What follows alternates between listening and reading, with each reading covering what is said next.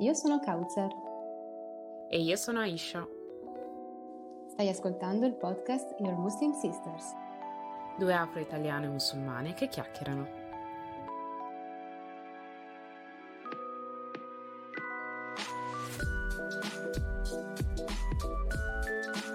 Salam.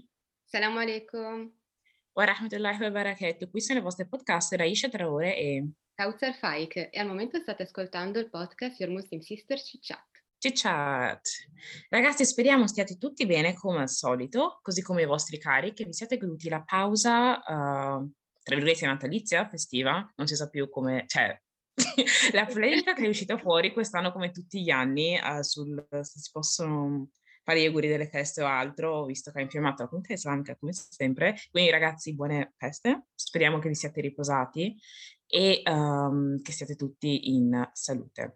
Iniziamo il podcast ricordandovi, come è dovuto, che il 26 febbraio, inshallah, si terrà nostro, il nostro primo evento in sala, chiamato, quella volta che mi sono scoperto, musulmano.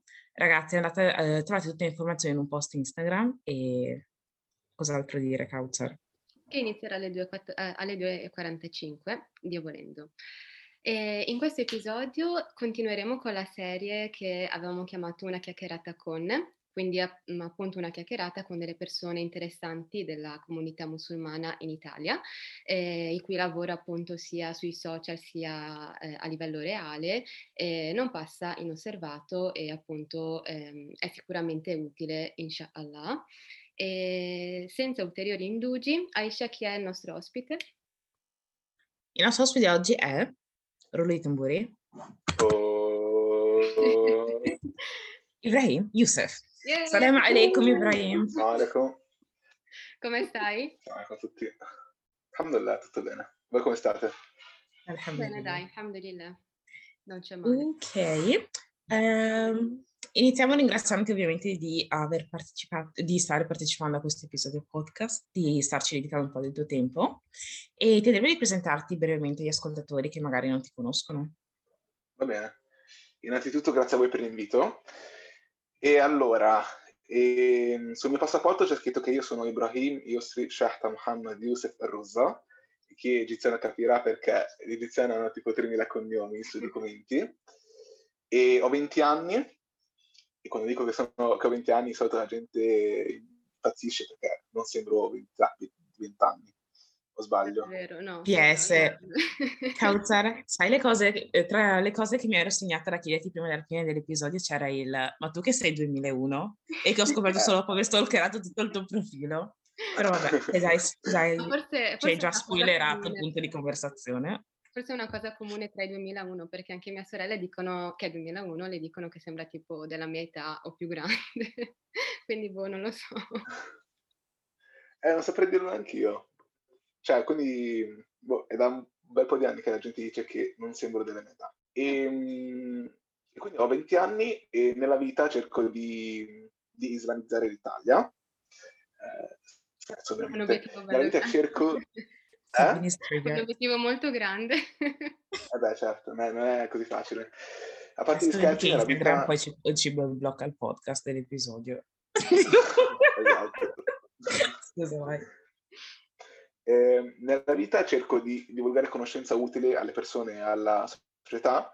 In particolare cerco di vedere cosa dell'Islam può essere utile a livello individuale, quindi a livello della persona, a livello della mentalità, quali concetti possono essere utili eh, per qualsiasi persona a livello della mentalità eh, dal punto di vista islamico e quali sono invece i concetti islamici utili per la, per la società. E quindi mi piace approfondire tutto ciò e cerco di divulgarlo nel tempo. Io penso che l'Islam possa contribuire uh, a migliorare la vita della persona e anche della, della società. E quindi uh, cerco di divulgare appunto i concetti riguardanti questi, questi argomenti. E l'obiettivo non è convertire qualcuno, ma soprattutto far conoscere eh, alle persone non musulmane l'Islam e anche far vedere che ci sono concetti che sono utili anche a loro, perché cioè, l'Islam non è, eh, l'Islam è soprattutto rahmat lil alamin, ovvero misericordia per l'umanità, quindi non solamente per i musulmani.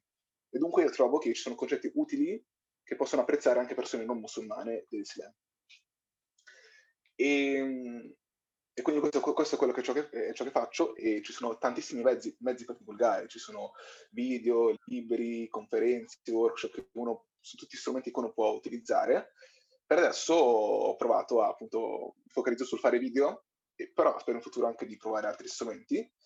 E, e chiaramente ci sono anche tante piattaforme su cui uno può lavorare, quindi TikTok, YouTube, Spotify e così via, e, che io personalmente utilizzo alcuni, non tutti e c'è chi appunto alcune volte mi definisce youtuber oppure tiktoker, cose di questo tipo, ma a me non piace perché alla fine sono strumenti temporanei, cioè tra, tra, so, tra dieci anni forse questi strumenti manco ci saranno più.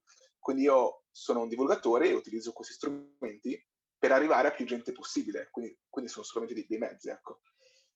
E, ehm, personalmente quando cerco di divulgare ci sono, ci sono tre principi che cerco di, di, di, applicare, che ho scoperto poi um, studiando letteratura che viene, viene poi eh, viene detto anche da Manzoni, quindi mi ha un po' colpito questa cosa perché io l'avevo pensato, ma poi ho visto che Manzoni poi lo esplicita in alcuni suoi scritti, Quello. Alessandro Manzoni. Eh sì, e lui dice, cioè lui propone nel, nei, suoi, nei, suoi, scritti di uh, far sì che ci sia l'utile come scopo, la verità come oggetto e l'intrattenimento come mezzo, ovvero nei suoi scritti lui cerca di proporre contenuti che siano utili alla, al lettore, alla persona che legge, e ehm, ciò che viene detto deve essere vero, o comunque cercare di essere vero, e il, il modo in cui viene, tra, viene, trasmesso è intrattenitivo, quindi intrattiene il lettore. E questo è un principio che eh, io eh, avevo già, come dire, acquisito, però leggendo Manzoni ho notato, cioè mi, mi, mi ha fatto molto piacere vederlo scritto da, da qualcuno. E, ehm, e poi c'è una cosa molto importante che mi ha fatto molto riflettere su in questi ultimi anni, ovvero che c'è un hadith del Rasul sallam che dice إذا مات ابن آدم انقطع عمله إلا من ثلاث صدقة جارية علم ينتفع به وولد صالح يدعو ovvero che quando un essere umano muore tutte le sue azioni terminano, terminano se non tre un'azione caritatevole che eh, si prolunga nel tempo conoscenza utile alle persone, e un figlio che preghi per, per appunto il padre, per lui. E questo hadith qui mi ha colpito parecchio, no? Perché ultimamente l'ho riscoperto e ciò che lega questi ultimi tre concetti, ovvero eh, la conoscenza utile, il figlio e eh, l'atto caritatevole che, che, continua nel tempo, ciò che lega questi tre concetti è appunto il concetto di continuità, ovvero che nella nostra vita ci sono alcuni progetti che, che finiscono durante la nostra vita, quindi noi li facciamo e finiscono durante appunto la nostra vita. E ci sono invece alcuni progetti che muoiono con la nostra morte. Ci sono invece altri progetti, come questi appunto, che continuano anche dopo la nostra morte. Uno tra questi è appunto eh, la conoscenza utile. E la cosa che mi fa molto col- colpire è, cioè, la conoscenza deve essere utile, no? Cioè, non è che scrivo un libro, lo metto nella scaffale, punto e basta. No, la, con- la conoscenza deve essere utile. E per essere utile deve arrivare alla gente. E questa cosa qui mi colpisce parecchio. E, ehm, e come dire, la conoscenza può essere davvero arrivare a lungo nel corso del tempo e soprattutto un mezzo importante è il libro.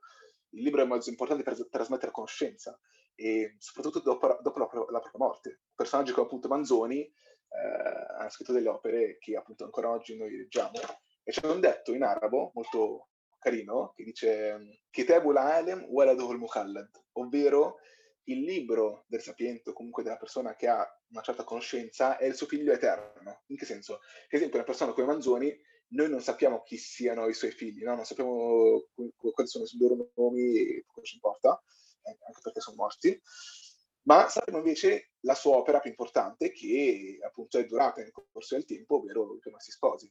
Quindi questo per dire che il libro è importante e ha una certa continuità nel corso del, tempo. E, e, niente, questo è quello che cerco di fare, mh, mm, specialmente nel tempo libero. E, mh, mm, quindi divulgare l'Islam, ma soprattutto i concetti di Islam che possono essere utili a chiunque, persone, a chiunque ascolti appunto il contenuto di pubblico. E poi nel corso del tempo sto studiando scienze politiche e sto seguendo i corsi su Islam e, da parte della professoressa Francesca Bocca, infatti sto seguendo i suoi corsi ultimamente che mi stanno eh, servendo, sono molto utili. E, e, basta. E poi mi interessa particolarmente la, la filosofia. Masha Ok, Allah, pensavo non sì, eh, ecco. No, ehm, le il il il metodo che utilizzi, ehm, secondo me appunto io ho iniziato a seguirti un po' di tempo fa, proprio perché avevo visto in giro dei tuoi video che ehm, che ave che di cui ho notato, diciamo, 2 caratteristiche appunto, uhm, diciamo a primo impatto, proprio che erano, ehm, divertenti e non erano troppo troppo lunghe, quindi diciamo che mantenevano l'attenzione del dell'ascoltatore, e e poi appunto ti lasciavano qualcosa. Quindi diciamo che questo è un metodo che, è anche diciamo una, tra virgolette, "sicurezza" perché appunto, ehm, puoi ess essere, mhmm, abbastanza sicuro che chi ti ascolta ehm, che che che a chi ascolta insomma, ehm, resterà qualcosa. Quindi, mhmm, poi non sapevo appunto di ehm, che era anche te una tecnica di Alessandro Manzoni, quindi cioè, Masha Allah. E Kauthar, in tutto questo laconico si sta rivoltando, non nella sua tomba perché Dio benedica il nostro prof di italiano, è ancora viva, però chiudiamo l'inciso. La ehm, laconica era E la nostra professoressa comunque. Ah. Sì. Vabbè, Ma vai. eravate eravate a scuola insieme, no? Sì, noi ci siamo Ci conosciute siamo Ah, conosciute okay, così. okay. Ah, bello, bello. Sì, sì, sì. Comunque, mhmm, sì, nel senso che io una cosa che che odio, da quando andavo a scuola è il il prof che ti annoia mentre spiega. Cioè io ho avuto un prof di di di dell'arte, un di storia dell'arte, che lui stesso era annoiato mentre spiegava le cose. Questa questa cosa qui mi ha dato molto fastidio. Eh.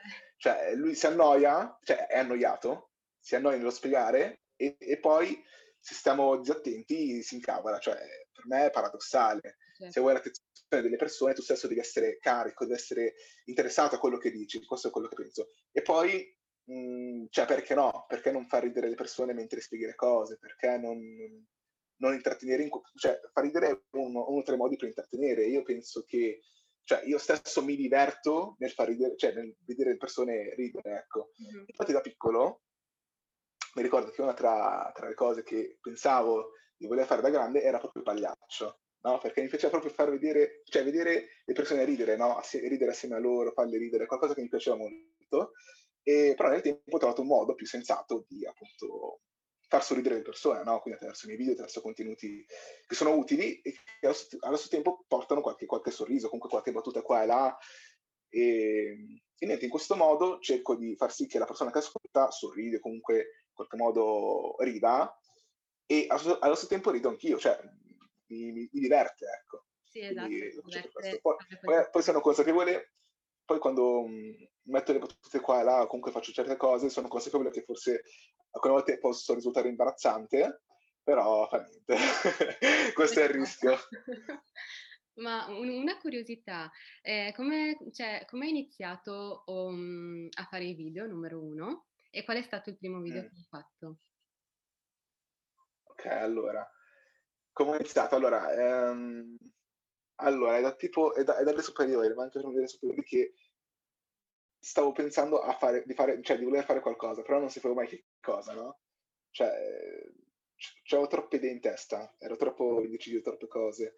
Però nel corso del tempo, ad esempio in seconda superiore, ho provato a a fare una cosa particolare, ovvero schi fare dei fumetti. Infatti c'è una pagina su Facebook che in pochi conoscono che si chiama si chiama Le bombe di Ibra, in cui ho pubblicato alcuni fumetti che facevo lì a quell'età. Ehm, e poi c'era anche l'idea di amplica di amp ampliare la pagina facendo anche dei video, e quindi ho fatto anche dei vid i primi primi video lì. E la cosa affascinante è che il primissimo video l'ho fatto proprio a scuola, perché a scuola c'era c'era un prof in particolare che, aveva chiesto alla mia classe di fare un video, e allora io mi son dato dentro un botto, mi sono sono sono rimasto lì a lavorarci un botto su questo video, a gestirlo con le altre persone, con altri ragazzi, e ci ho lavorato su un botto, e finché appunto è uscito un video, il primo video che che ho fatto assieme ai miei compagni di classe, e riguardante soprattutto la tematica dei social. In quel video ho detto delle cose particolari che oggi non penso più, quindi non andate a rivederlo. E infatti questa è una cosa che mi colpisce molto, se volete ne parliamo dopo, è che quando uno fa i video poi li riguarda e si accorge di aver detto cose che non pensa più, comunque le le pensa però in maniera diversa da prima, no, questa è una cosa che mi, mi colpisce molto. Però co- tornando a noi, ehm, Eh, che no, un attimo, fatto? il video Sì. l'hai tolto o, o nonostante il tuo pensiero si evolva? C'è Perché ovviamente quando uno ha 17 anni ha un tipo di mentalità, visione del mondo diversa da quando inizi a Certo. entrare nei tuoi 20 anni. L'hai tolto o comunque per, non No, so, tipo, lasci tutto, ok. Sì, sì, si lascia tutto, sperando che le persone colgano che cioè, il video in sé è legato soprattutto alla, a quel Al momento contesto. lì, no? Mm. Cioè, sì, in quel momento lì io la pensavo così, però chiaramente uno nel tempo può anche cambiare, cambiare idea. Ma è normale, cioè si studia i filosofi, la letteratura, cioè si nota una cosa che a me personalmente mi ha affascinato molto, che ogni persona eh, in una certa fase della propria vita pensa una cosa, poi col tempo pensa tutt'altro, o comunque la pensi diversamente. E i grandi filosofi erano così, inizialmente la pensavano in un certo modo, poi col tempo scoprono cose nuove e cambiano idea. E quindi niente, fa parte della vita e bisogna accettarlo, anche se chiaramente cioè, ci si accorge di aver detto cose che non convincono più, ecco. Farei così.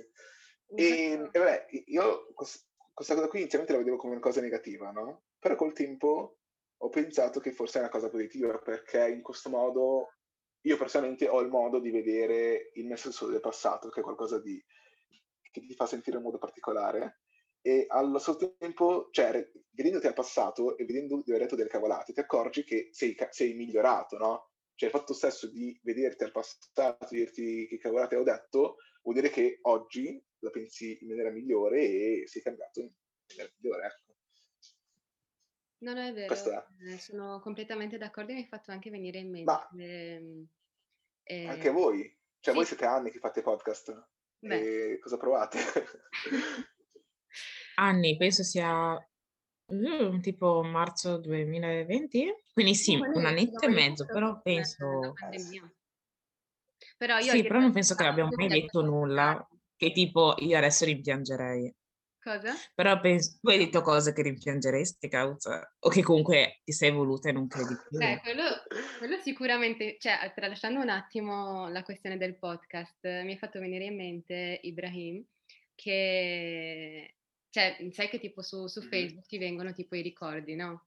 Che può essere tipo un post che tu hai scritto oppure una foto che hai postato Mm.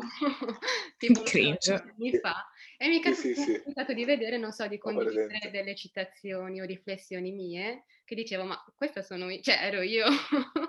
e boh, e quindi sì, come hai detto, Sì, capisci sì. che sei cambiato, cambiata numero uno, che alhamdulillah anche il tuo modo di pensare è cambiato e quindi cioè, che non sei rimasta statica, ferma a- alla Kautsar tipo di, di 16 anni oppure di 17. Esatto. PS invece a me non piace riascoltarmi nei podcast, quindi probabilmente avrò detto qualcosa che, che a me, però, cioè, però non lo so. mi piace ascoltare me stesso. Però se pensi, cioè, il fatto di cambiare uh, punto di vista rispetto a dieci anni fa, dato che siamo ancora inizio dei nostri vent'anni, cioè per, per fortuna perché sarebbe grave se uno una volta laureato e tutto ancora la mentalità di quando è in seconda superiore, cioè già dalla prima superiore alla quinta superiore, che esci dalle medie e ti prepari a entrare nel mondo del lavoro all'università, fai tutta un'evoluzione pazzesca. Quindi se ancora avessimo quella mentalità ci sarebbero problemi. Però per il podcast io sto pensando che dato che alla fine trattiamo di argomenti che si fondano sui nostri valori più o meno, e dato che comunque non abbiamo una certa età, nel senso, oh Dio, siamo donne vissute o siamo vecchiacce, però comunque non penso che abbiamo mai detto nulla che direi, oh mio Dio, come ho potuto dire una cosa così in una piattaforma pubblica, perché comunque adesso magari abbiamo anche un Sì. pochino più la misura delle cose rispetto magari appunto dieci anni fa, che magari condividevi delle cose e dicevi, oh signore. No, ma poi magari, cioè, inshallah, se noi magari continuiamo con- a condividere podcast, magari, non so, per un po' di tempo e passano, non so, un- un cinque anni e riascoltiamo il primissimo episodio che abbiamo fatto, tipo Sì, veramente primo. qualcosa cambierebbe. Sicuramente magari ci sarà qualcosa che avremmo voluto non dire oppure dire in maniera diversa. E quindi, boh, chi lo sa. Comunque, questa cosa che stiamo dicendo mi ha fatto venire in mente una serie famosa di Ibrahim, Mhm. che è su Muhammad Ali, eh, in Mhm. cui era un, epi- era un episodio... Vogliamo, Sì? vogliamo già parlarne? Non lo lasciamo, lasciamo, il meglio per ultimo, perché Ibrahim, io ho delle domande, aprirà tutta una conversazione, quindi se magari la posticipiamo sì. giusto di dieci minuti, bene, e nel frattempo ti chiediamo, tu ci hai, uh, hai menzionato che studi scienze politiche, ma come dice il tuo profilo, la tua biografia Instagram, non ti interessa fare politica, e volevamo chiedere se uh, ciò che stai studiando ha influenzato i temi che comunque decidi di condividere poi sulle tue piattaforme.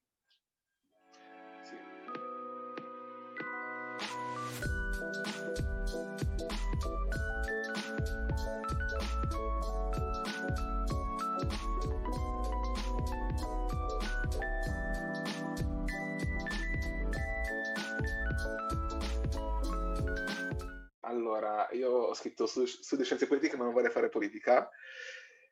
E allora, il motivo è che io studio scienze politiche, però non voglio fare politica.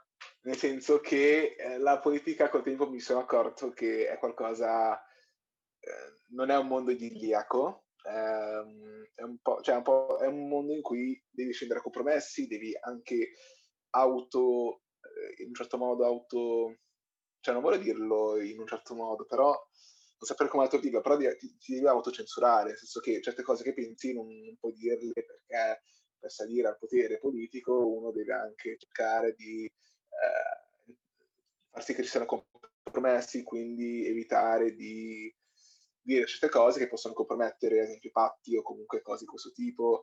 Insomma, il mondo della politica non mi piace perché ti devi autolimitare tantissimo. Invece io preferisco insomma, il lavoro culturale in cui tu pensi quello che vuoi e non hai, come dire, non hai ripercussioni particolari. Invece in politica, eh, se, soprattutto se miri a salire in politica, devi stare molto attento, se sgarri ha delle ripercussioni. Eh, insomma, è un modo particolare, soprattutto se si, se, si sale dal basso verso l'alto. Almeno questa è l'impressione che ho. Io sto, sto ancora al secondo di scienze politiche, sto ancora studiando, però ho questa impressione.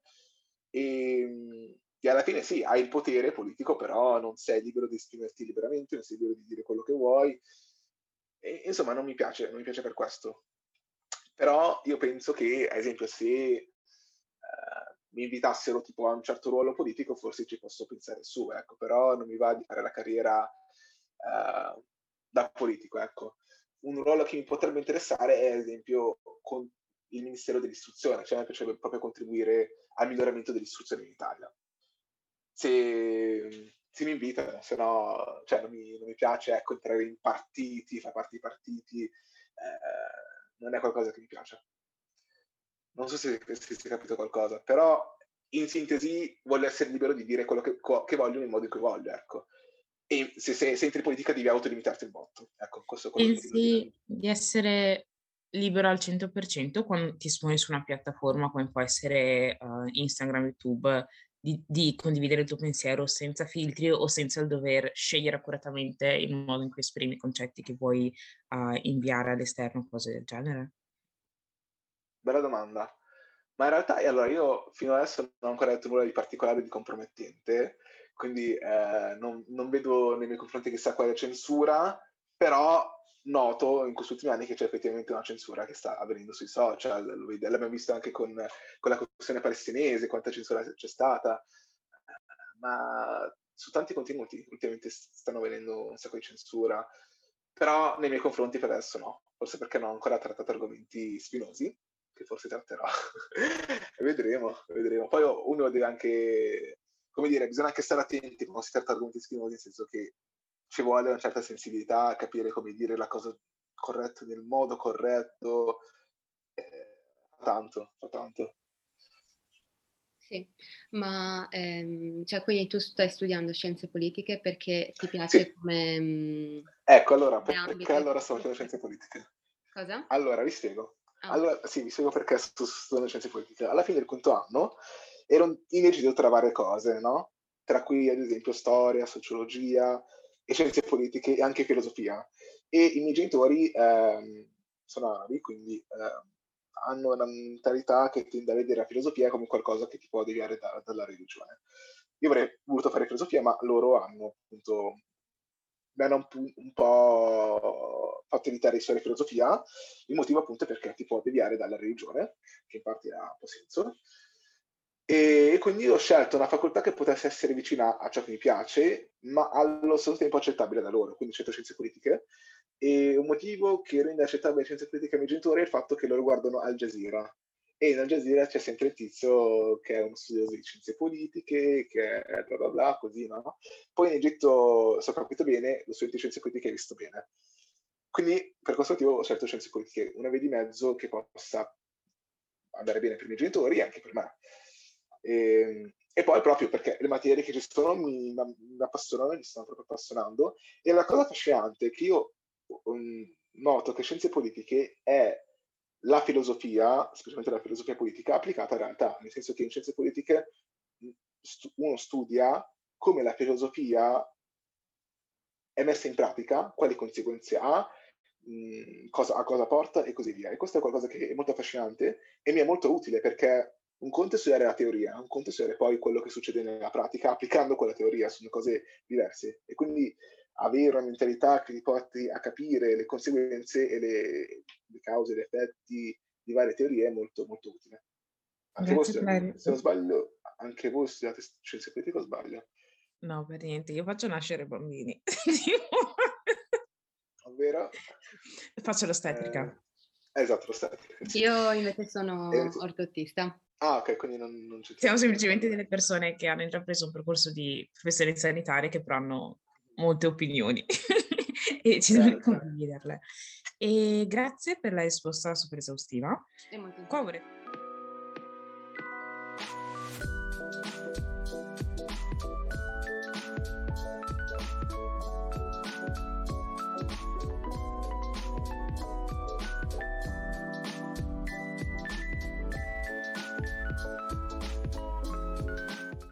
Un'altra cosa che volevo dire è che io ho scelto scienze politiche e mi sta piacendo, quindi sono soddisfatto.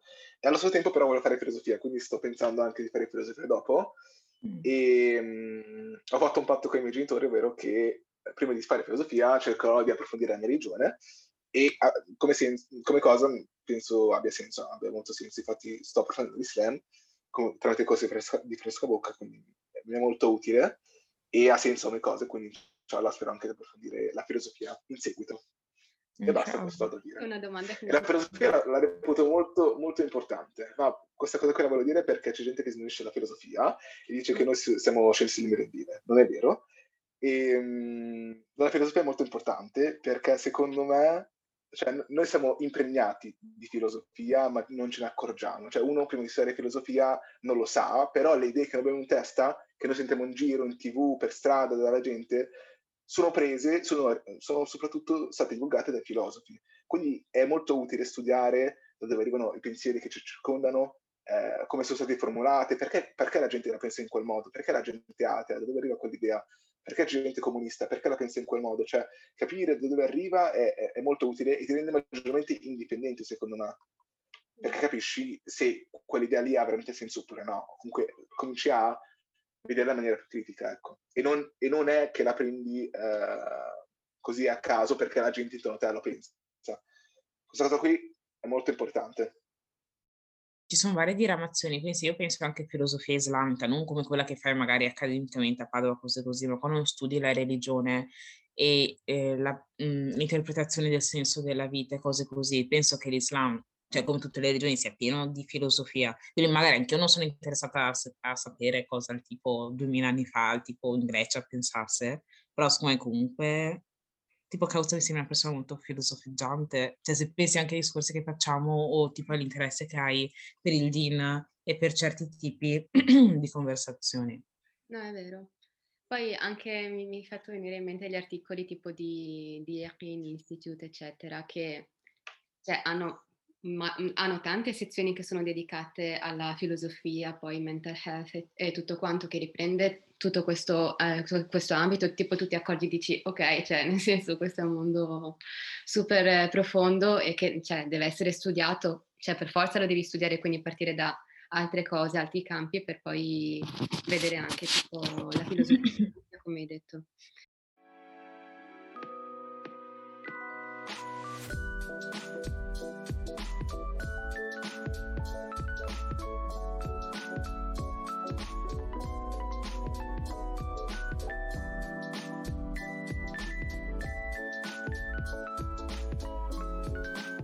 Per le persone che hanno seguito le storie, insomma, a dicembre, hanno visto che ho, fatto, ho partecipato al convegno del, del, GMI, che è appunto questa associazione dei giovani musulmani d'Italia, e tra le persone che ho incontrato c'era anche Ibrahim Youssef, che ha partecipato al convegno. Quindi per me è stato un piacere vederti di persona e parlare anche per me. minuto.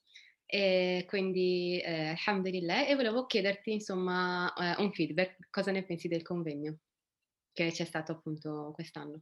Sì, ma a me personalmente mi è piaciuto, eh, sono, cioè non è stato perfetto chiaramente, però sostanzialmente mi è piaciuto, c'è stato poco, poco casino, pochi petardi, poche cose che scoppiano qua e là. E, ehm, ma io ho, visto, io ho, visto, più organizzazioni del solito, nel senso che le persone, cioè, cioè, c'è un giusto flusso delle persone, poi gli argomenti erano molto interessanti. Ah, poi una cosa particolare è che ho visto nuove persone, ho conosciuto nuove persone e ho avuto l'opportunità di parlare con persone che reputo in gamba, che non vedo da tempo, comunque non ho mai visto. Eh, è un'opportunità unica in cui beccare gente di questo tipo, anche eh, lega, no, come si dice? legare con, con persone in gamba e anche discutere, dibattere di tanti argomenti. Cioè lì c'erano proprio dei workshop molto, molto, molto interessanti, molto utili, con tanti temi. Poi io ho avuto il piacere di, di anch'io di tenere un workshop eh, su Istriano Occidente, sul rapporto tra Istriano Occidente. E niente, per me è stato particolare perché era la prima volta che tengo un workshop al convegno. Poi cosa Dato che non ho avuto l'opportunità di partecipare al convegno, chiederei a entrambi se poteste condividere due persone o una persona in attività a cui avete partecipato che, non so, vi sono piaciuti particolarmente. Tipo, ho incontrato questa okay. persona o ho partecipato a quell'attività. Ok. Un'attività che mi è piaciuta particolarmente è il, il workshop sull'omosessualità di Francesca Bocca. Cioè, quello mi è piaciuto particolarmente perché su questo argomento che argomento difficile da trattare, soprattutto oggi, con la sensibilità di oggi. Eh, mi è piaciuto come, proprio l'ha, come proprio l'ha trattato e secondo me c'è stato un alzamento di livello, cioè per la prima volta quell'argomento lì viene trattato in un certo modo con un livello più alto rispetto al passato. C'è ancora molto da fare, c'è ancora molto da dire su quell'argomento, soprattutto dai vari punti, da, dai vari punti di vista, perché la prof l'ha trattato dal punto di vista prettamente psicologico, si può trattarlo da tantissimi altri punti di vista, quindi dal punto di vista eh, politico, sociologico e così via, quindi sarebbe interessante, però secondo me a livello di, di comunità islamica l'asticella si è alzata rispetto a, a prima. Nel trattare questo argomento, dico. Sì, è vero, è stato, è stato molto interessante e mm. soprattutto appunto come hai detto l'approccio perché magari uno si, si aspetta mh, mhmm, una tutt'altra modalità tipo cose che magari sapeva già eccetera magari un approccio più anzi strettamente tipo religioso e non più complessivo e quindi sono d'accordo con te e... in generale cosa è stato detto? Devo riportarlo, devo dire quello, quello, quello che Non ti preoccupare, Ma, tipo, non vogliamo eh... che Sono Ibra venga cancelled, quindi in caso poi tagliamo, okay. però sono Ok, quindi mi aspetto di essere rimosso da Instagram, allora, e anche dai social. E allora, sostanzialmente si è detto che... che... esatto. No, vabbè, sostanzialmente si è, si è, detto una cosa importante, ovvero che c'è bisogno di, di empatia, sì, va bene, sappiamo come è vista la questione dal punto di vista islamico, però ci vuole anche una certa dose di, di, di empatia verso, verso, le persone che hanno appunto, eh, che vivono certe situazioni, ecco. Questo è in sostanza il riassunto dell'incontro, ecco. Poi vabbè, la cosa affascinante è che ci sono state anche tantissime domande, tantissime persone che alzano la mano, dicevano la propria e il tempo non bastava.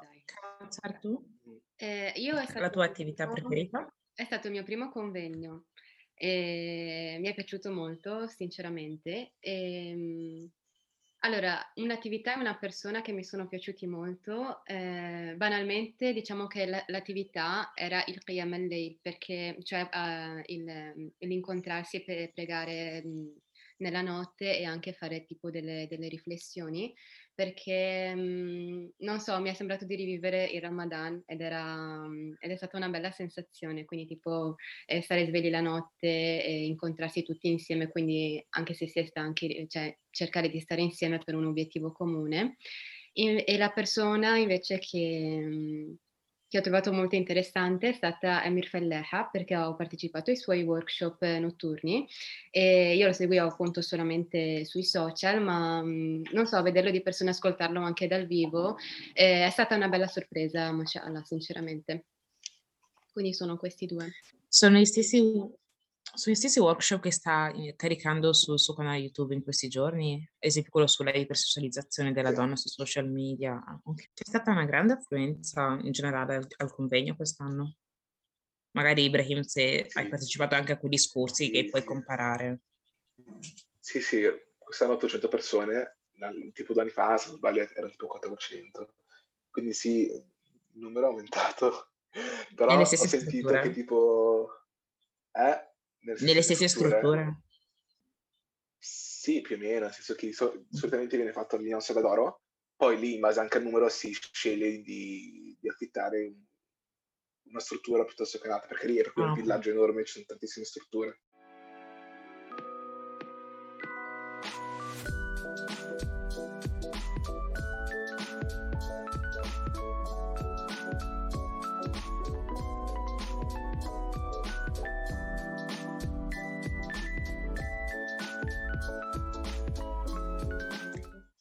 Introduciamo quindi l'ultimo o penultimo argomento di oggi, che era quello che Cauza ci stava, ci, ci stava già introducendo, spoilerando all'inizio. Cauza, vai pure. L'avete già capito che appunto l'altro argomento è, è una serie eh, di Ibrahim Youssef che ha fatto sia su Instagram che su YouTube, giusto? E, ehm, sì. Che parla della vita di, eh, del pugile eh, Muhammad Ali.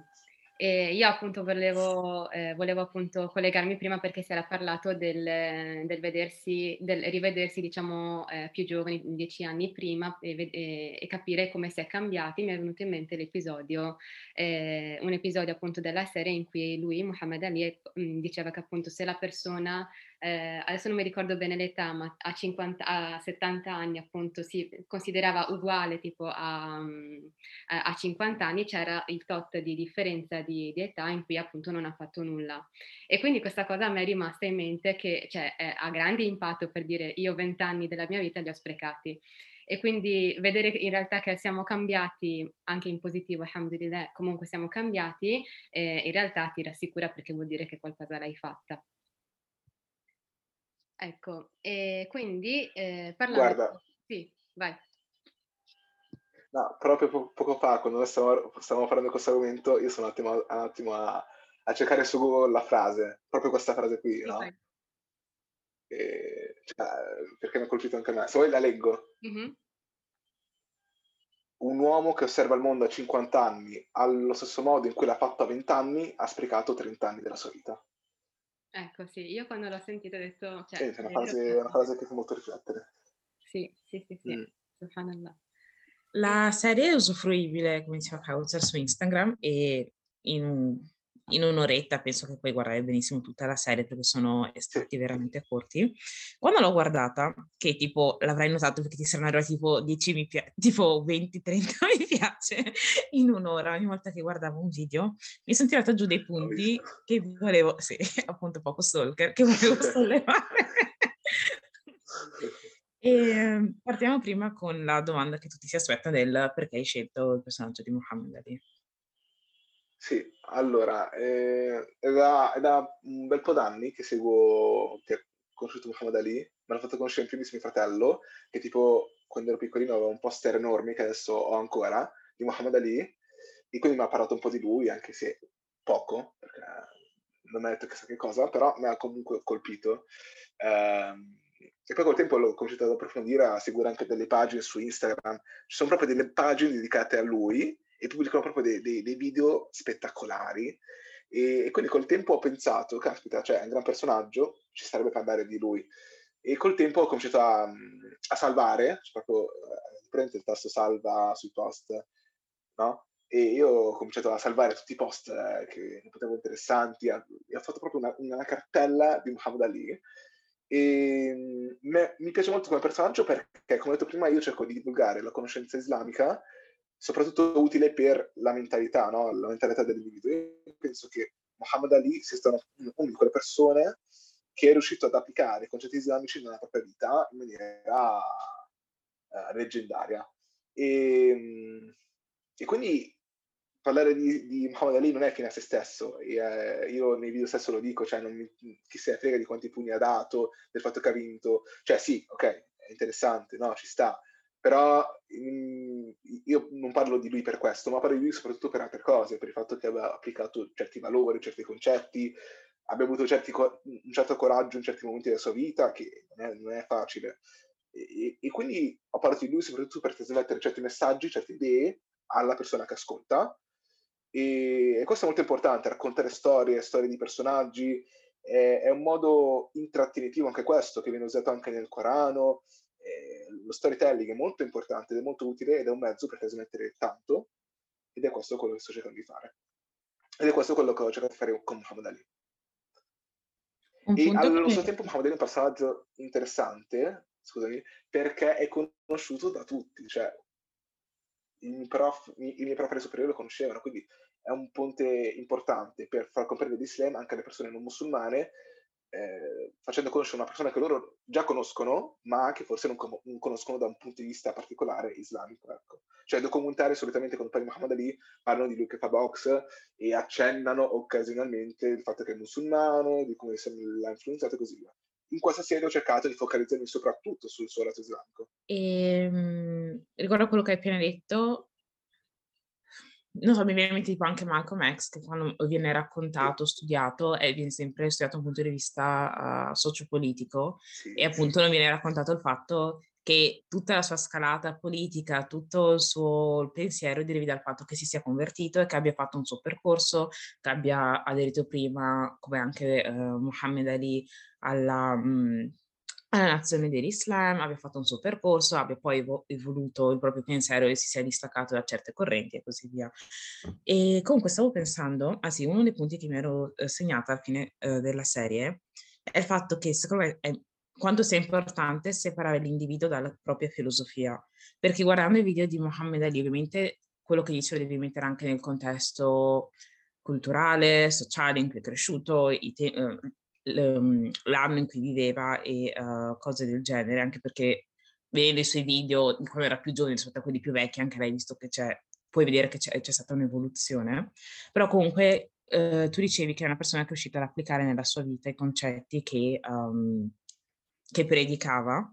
Ovviamente io non conosco Mohammed Ali, però uh, ho proprio pensato alla fine della serie che è importante separare il, ok, questo è il corpo dei concetti, dei valori che questa persona ha, che predica la filosofia, da poi l'individuo. Perché una volta che ho finito di vedere la serie, ho detto, ok, andiamo, andiamo un attimo a guardarci um, magari la sfera privata di Muhammad Ali e cose del genere, che non ho intenzione di, di sollevare adesso, e l'ho proprio pensato, è importante separare ciò che una persona predica, ciò che una persona pensa e tipo riflette e sviluppa rispetto all'individuo. E non so, cosa pensi di questo concetto? Certo. Perché alla fine siamo allora, tutti esseri umani. Allora, certo, io ho parlato di Muhammad Ali e io ho, detto, ho appena detto che ha applicato i concetti islamici, però bisogna un attimo tenere in considerazione una cosa, cioè lui sì li ha applicati, ma eh, non era una persona perfetta, cioè non bisogna idealizzarlo, anche lui ha fatto un sacco di cavolate, io, io, io so benissimo, so com'è la sua vita privata, l'ho letto, e adesso non è che lo spieghiamo, però lo sappiamo. No, no, no, esatto, non tiriamolo su, però era proprio il concetto del no, non no, idealizzare il personaggio che tipo ho certo, pensato, certo, certo. mi ha dato un sacco Infatti, di io, cose. Io, io spero che dalla serie, io spero che dalla serie non si idealizzi Ali, cioè non bisogna idealizzarlo, ha i suoi peccati, anche lui ha fatto le sue cavolate, però alcune azioni che ha fatto sono davvero di alto livello, ecco, questo è quello che ho di dire. E nella vita c'è una cosa molto importante che ho imparato, eh, il concetto di Kodwa, ovvero la persona da prendere da esempio. Chiaramente noi come musulmani prendiamo da esempio soprattutto i profeti. Eh, il resto noi prendiamo da esempio solamente alcune cose. Cioè, ad esempio, da Muhammad Ali io prendo ad esempio eh, il modo in cui ha applicato certi concetti come il coraggio, ehm, sì, il coraggio è una cosa che mi ha molto colpito di lui. Eh, un'altra persona posso ammirarla e prendere ad esempio perché è bravo a parlare in pubblico, quindi dal punto di vista public speaking mi piace. Una, una terza persona mi piace perché mi, mi piace il suo modo eh, di trasmettere una certa conoscenza, il suo sapere, una certa conoscenza. Quindi la cosa importante nella vita è cercare di avere non solo una codua, non solo un esempio, ma tanti esempi e da ogni esempio estrapolare ciò che è utile, eh, utile da prendere ad esempio. Io spero che le persone facciano anche lo stesso eh, nei miei confronti, non è che non c'è bisogno, cioè io non voglio essere idealizzato, eh, io chiaramente non faccio vedere i miei peccati in pubblico, ma li faccio anch'io purtroppo, come qualsiasi essere umano. Eh, spero che le persone prendano ciò che reputano appunto positivo e trascino, trascino il resto, ma questo l'ho fatto verso qual- qualsiasi persona, ecco. Questo è. Ha senso? Sì, Assolutamente, concordo. Perché penso che mh, mm, è una cosa molto comune tra le persone andare a idealizzare mh, mm, mm. qualcun altro. Cioè, fin magari Poi, dall'adolescenza. Sì, sì, sì, dimmi. No, scusa un attimo, volevo, volevo dire una cosa prima che mi dimentichi. Una cosa affascinante che dicono alcuni eh, sapienti è, eh, se vuoi prendere ad esempio qualcuno, prendi ad esempio la gente del passato. Perché la gente del passato? Perché, eh, ad esempio, una persona eh, del passato è già morta, no? Quindi ha fatto le sue azioni, boom, è finita lì. Quindi se viene presa da esempio, viene presa ad esempio per quelle sue azioni lì, siamo sicuri che non, far, non farà ulteriori azioni che potrebbero essere negative, no? E, e, quindi questa è una cosa che mi colpisce, cioè prendi ad esempio una persona che, che, che, è già morta, quindi sei sicuro che non possa commettere azioni negative, peccati, o comunque peccati gravi, no? Perché sicuramente una persona ha commesso peccati, però almeno eh, evitare di avere probabilità che quella persona lì possa fare cose, cose gravi. Non so se si è capito il senso. Sì, ho capito. No, forse non si è capito.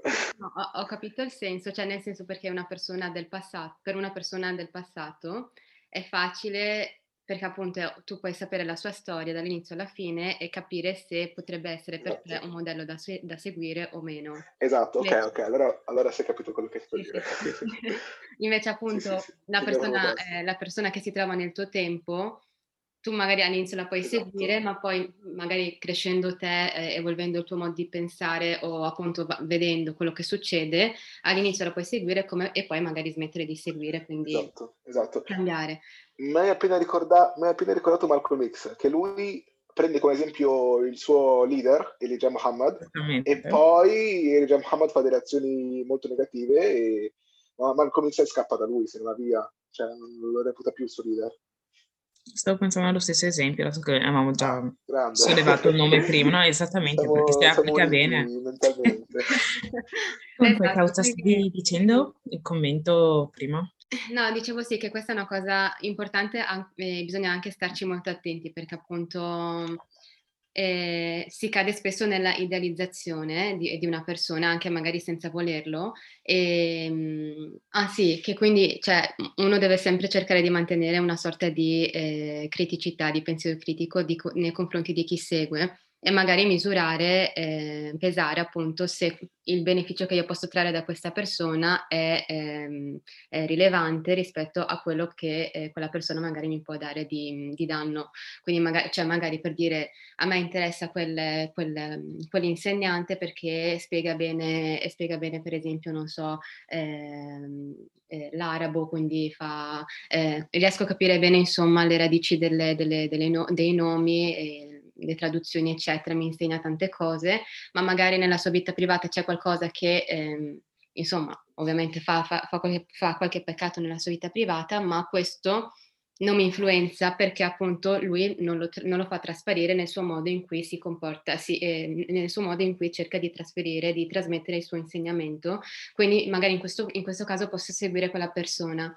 Invece se il, l'aspetto negativo di un individuo va a, a trapelare nel modo in cui cerca di trasmettersi agli altri, eh, va quindi ad influenzare le, le, persone, in quel caso lì dovrei stare più attenta perché appunto eh, potrei seguirlo anche nel, nel, nei, nei, suoi peccati, quindi c'è sempre un po' da, da misurare e pesare, ecco. Volevo dire solo questo. Ehm, la, un'altra domanda su Muhammad Ali, qual è stata, ehm, eh, qual è l'aspetto, magari un, un, un, aspetto della sua vita che ti rimarrà sempre insomma impresso, sì. che ti è piaciuto di più o a cui ti sei più legato? Sì.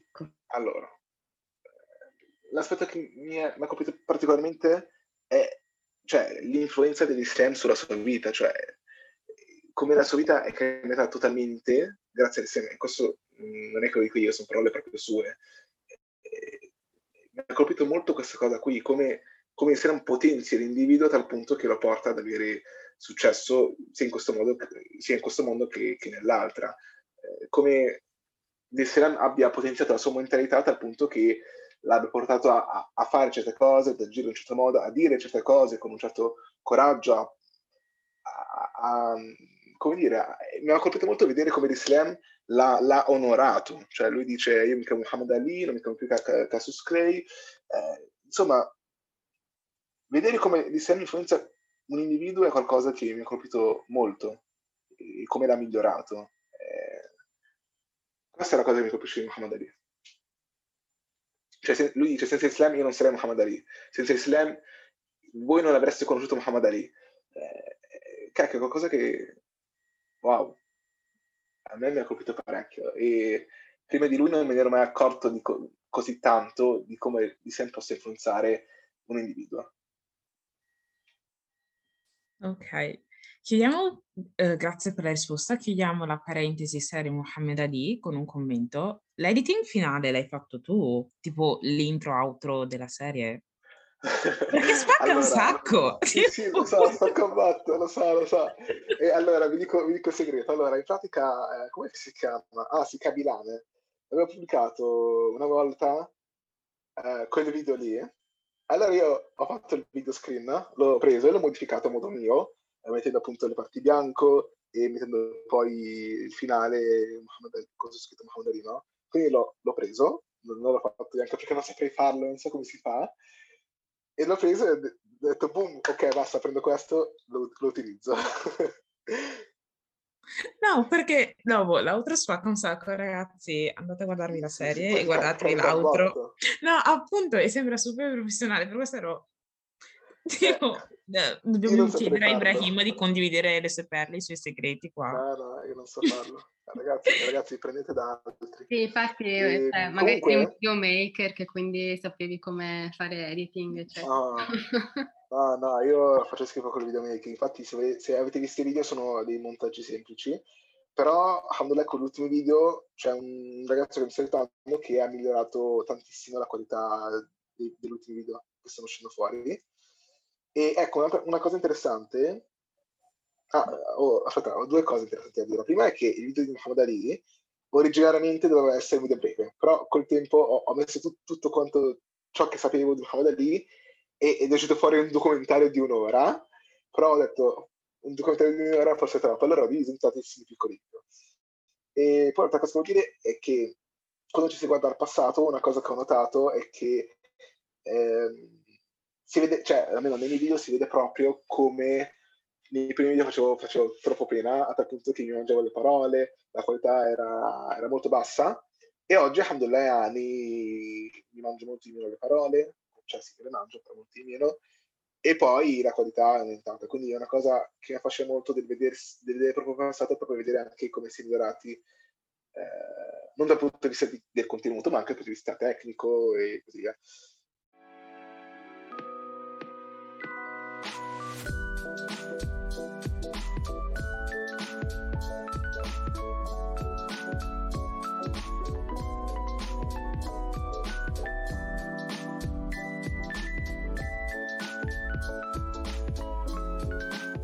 Come domanda conclusiva, però poi se causa qualcos'altro da chiedere assolutamente, c'è lo spazio.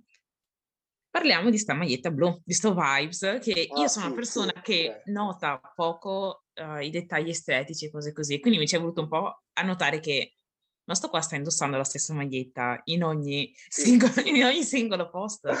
Quindi la mia domanda è, è una scelta giusto per eh, o è perché quando ti presenti, perché voi non riuscirete a vederlo dato che um, l'episodio è solamente audio, ma an- anche adesso Ibrahim sta indossando la sua eh, maglietta blu distintiva. E quindi mi sto chiedendo, è, è una scelta uh, estetica sì, o è perché quando indossi la tua maglietta blu sai che sei Ibrahim quello che si espone al pubblico e quando te la togli sai che sei Ibrahim che si fa gli affari suoi? Eh, il motivo è che ho fatto tutta, tutti quei video in un giorno solo con quella maglietta azzurra. E niente, io che cercavo il discorso profondo, tipo Ibrahim quando mette la maglietta blu è il personaggio pubblico dei social media. Questa è la risposta che non mi aspettavo proprio. Ma scusa, quindi la maglietta blu adesso è anche quella è un caso. No, no, adesso vi spiego. Volevo fare giusto una battuta a caso. Allora, il motivo... Allora, in realtà io ho tipo quattro magliette così, ok? Ho deciso di comprare tipo quattro uguali. Infatti per mia mamma io sono impazzito.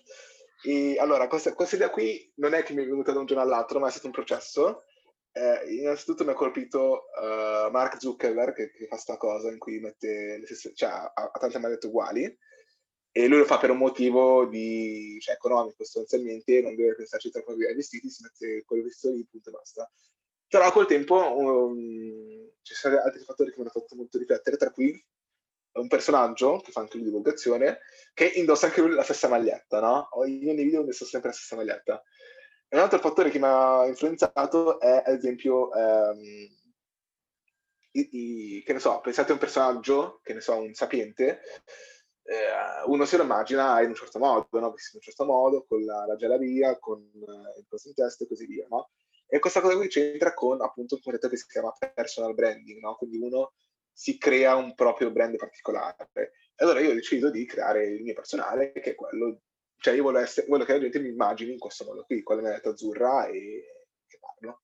Quindi è una questione di, come, come dicono gli inglesi, personal brand, no? Tutto qui, non c'è un messaggio particolare. E poi la Zoom mi piace ah, okay. e basta.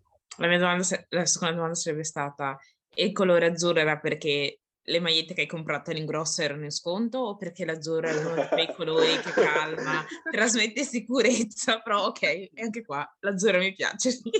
quindi se qualcuno vuole farti un regalo deve optare per il blu San colore, quindi chi conosce Ibra gli vuole esatto. fare un esatto. regalo, azzurro.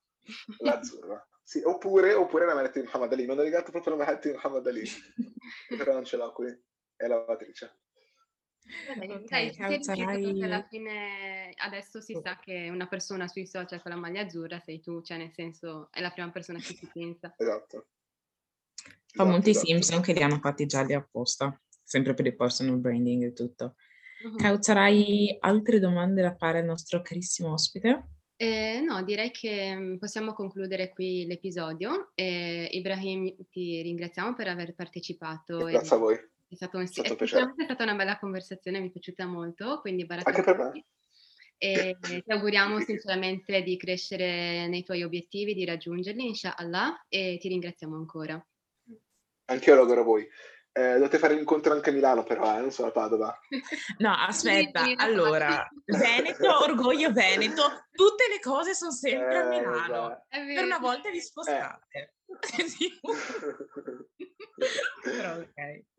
Ma poi scusa, tu a, da, da, Londra andrai a, a Padova? A Padova? Ma, sì, ma perché noi siamo di Vicenza, quindi in realtà è di, è okay, okay. di fianco. So che dirà la gente di venire a Vicenza non è logisticamente parlando la scelta migliore e quindi dato che Padova è una città abbastanza grande di fianco dove comunque tutti vanno per l'università o per altre cose, cioè sì. dire Padova, dire Vicenza per noi è uguale. Mm-hmm. Capito. È vero. E niente, ringraziamo chiunque sia rimasto fino a questo punto uh, ad ascoltare l'episodio o chi sia saltato direttamente alla fine giusto per sentire cosa parlavamo alla fine. Se sei qua comunque ti ringraziamo. Grazie per il supporto alla pagina e, e, niente ragazzi, vi auguriamo tutto il bene, un bacio, due baci e due abbracci a Ishe Kauza plus Ibrahim. Salam alaikum. Salam alaikum. Salam.